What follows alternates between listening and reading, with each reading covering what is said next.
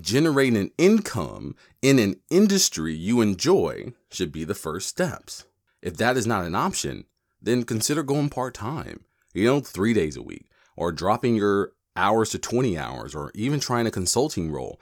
There are more ways to manage your time than just quitting and totally retiring. You know, I know people talk about retiring, but retiring to what? I know for me, my friends are still working and my friends still have families that they are raising. So to find peers your age that is also retired is going to be kind of hard pressed. And without a purpose or something to retire to, you will get bored. And most individuals feel that with retail therapy, which is counterproductive to what we are doing all this for. As Christians, we were taught to be good stewards over our tithing and giving to the less fortunate. But when it came to our own personal finances and investments, we are clueless on what the Bible says. What does the Bible say about managing debt, leaving a legacy, investing, or even planning for retirement?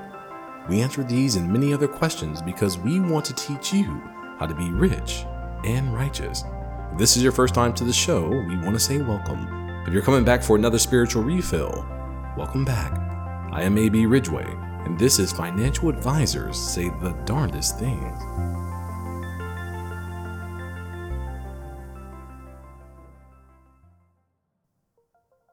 Welcome back. I am AB Ridgeway, Mr. Christian Finance, the host of Financial Advisors Say the Darndest Things in my mom's favorite Christian financial advisor. As always, make sure that you subscribe so you're notified every time we release new episodes. And be sure to like, comment, and subscribe to this episode. It really helps the podcast so we can continue to make great episodes for you. Now, someone please call the fire department because there seems to be a roaring blaze covering the financial planning industry. There's a new philosophy in town, and if you haven't heard of it, it's called the FIRE movement. That's right, F I R E, which stands for Financial Independence and Retiring Early. According to Wikipedia, the FIRE, the Financial Independence Retire Early movement, is a lifestyle movement with the goal of gaining financial independence and retiring early, as stated by the name. The model became particularly popular among millennials in the early 2010s, gaining traction through online communities via information shared in blogs, podcasts, and online discussion forums. This idea of retiring early seems to be the flavor of the day. It seems as if these individuals are craving a life of fulfillment outside of their work. From what I can gather, the basis of the movement is to accumulate enough money where money is not an issue. Basically, don't pace yourself. Try to save as much as you can, as fast as you can, so you can retire as soon as you can. A number I am consistently seeing is a 25 times your current annual income. So, if you have an income of, mm, let's say, $50,000 because you're still young, you would need $1.25 million. And if you have a 4% withdrawal rate, then you should be able to retire happily. But in my mind, I'm thinking, what about emergencies? Well, they have a solution for that. They also recommend having a huge cash holding, some recommending up to two years. So you have a cash source in down market and you don't have to reach for your taxable investment accounts. Sounds pretty solid. But one financial planner is not impressed. David Blanchett, managing director and head of retirement planning at PGIM, said at a recent seminar I think it's a terrible idea. The 4% rule, by definition, is for a 30 year retirement horizon. You shouldn't use it for 50 years. So, what do you think? For me, I believe in any strategy an investor can stick to, they should go ahead and do it. I mean, if they're fine rushing to retirement, that's fine. But unfortunately, I wouldn't work with them. It just kind of goes against my beliefs. It says in Proverbs chapter 13 verse 11, wealth gained hastily will dwindle, but whoever gathers little by little will increase it. This rush to retire or speed saving is something I see as in vogue, you know, maybe different, intriguing, interesting, but not a long term effective strategy for a few reasons. One, when you retire too early, you lose your earning potential for the years that you miss. For example, if you retire at age 40, you leave 20 to 25 years of earning potential. For example, if you had a $70,000 a year job, you are giving up $1.4 million of income from your job. According to the FIRE movement, 25 times an annual income of $70,000 a year job will give you roughly 1.75 million. So, according to the numbers, you're basically losing half of your earning potential by retiring early. And my next issue is children. In its expenditure on children by families report, the USDA, the US Department of Agriculture and Middle Income, married couple parents of a child born in 2015 may expect to spend $233,610 and $284,570 if projected inflation costs are factored in. That's for food, shelter, and other necessities to raise a child through age 17. This does not include the cost of a college education. See me, I have four children, so that puts me at roughly $1.1 million to raise these kids. And my last point is that when we are young, we haven't reached our full earning potential yet. By 40 and 45, we are just settling into our careers. Some of us at that time are career changers, so we are basing our retirement income on an income that is not adjusted for life. You know, I think the ultimate goal is to retire and stay retired. But the way this is set up, they are assuming inflation is not going to jump up 9% like it did back in June. It is assuming that your lifestyle won't change. The cost of living is different in different cities. $70,000 looks good in the backwoods of Louisiana, but in the middle of the flashing lights in New York, you won't last long. Now, I'm not here to bash the movement, by no means. I am simply giving my perspective. And I do understand that my perspective holds weight. So I'm trying to be as unbiased as possible and just give you the facts and how I see it through my eyes. Now, one last point on this subject the withdrawal rate. You and me both know life happens, and when the markets are down, it is not the time to be taking money out of your account because it makes it difficult to recover. So, the markets are down 18% and you draw another 4%. That's going to make your portfolio look really, really bad.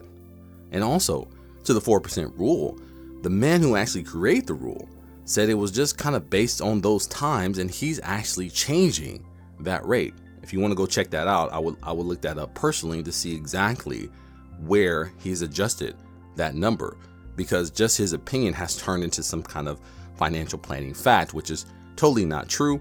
It's a great starting point, but it needs to be adjusted for the client. Now, Christine Benz, he's the director of personal finance and retirement planning at Morningstar. He told CNBC, make it.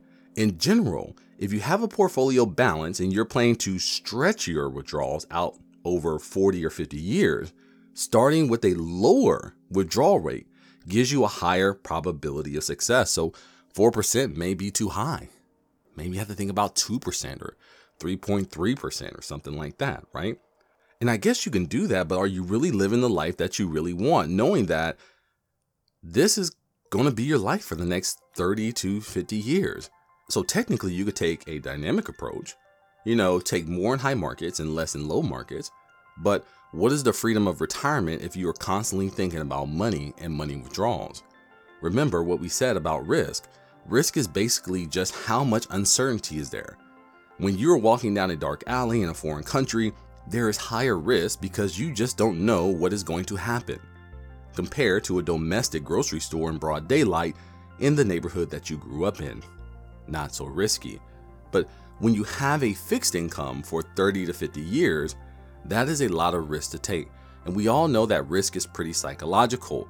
But with these variables, it really does increase our anxiety when we think about how much money we're going to have in the future and what type of lifestyle we're going to be living. So, my take is this if you are so unhappy with how you spend your eight hour day, you may be in the wrong industry. I think generating an income in an industry you enjoy should be the first step. I'm going to say that again. I think generating an income in an industry you enjoy should be the first steps.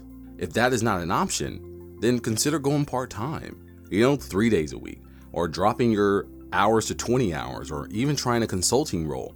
there are more ways to manage your time than just quitting and totally retiring. You know, I know people talk about retiring, but retiring to what?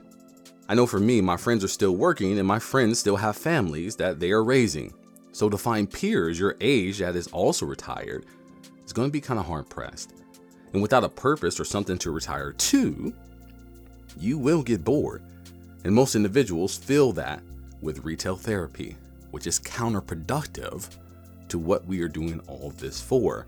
Now, I think of the fire movement just like I do keto diets and intermittent fasting for weight loss.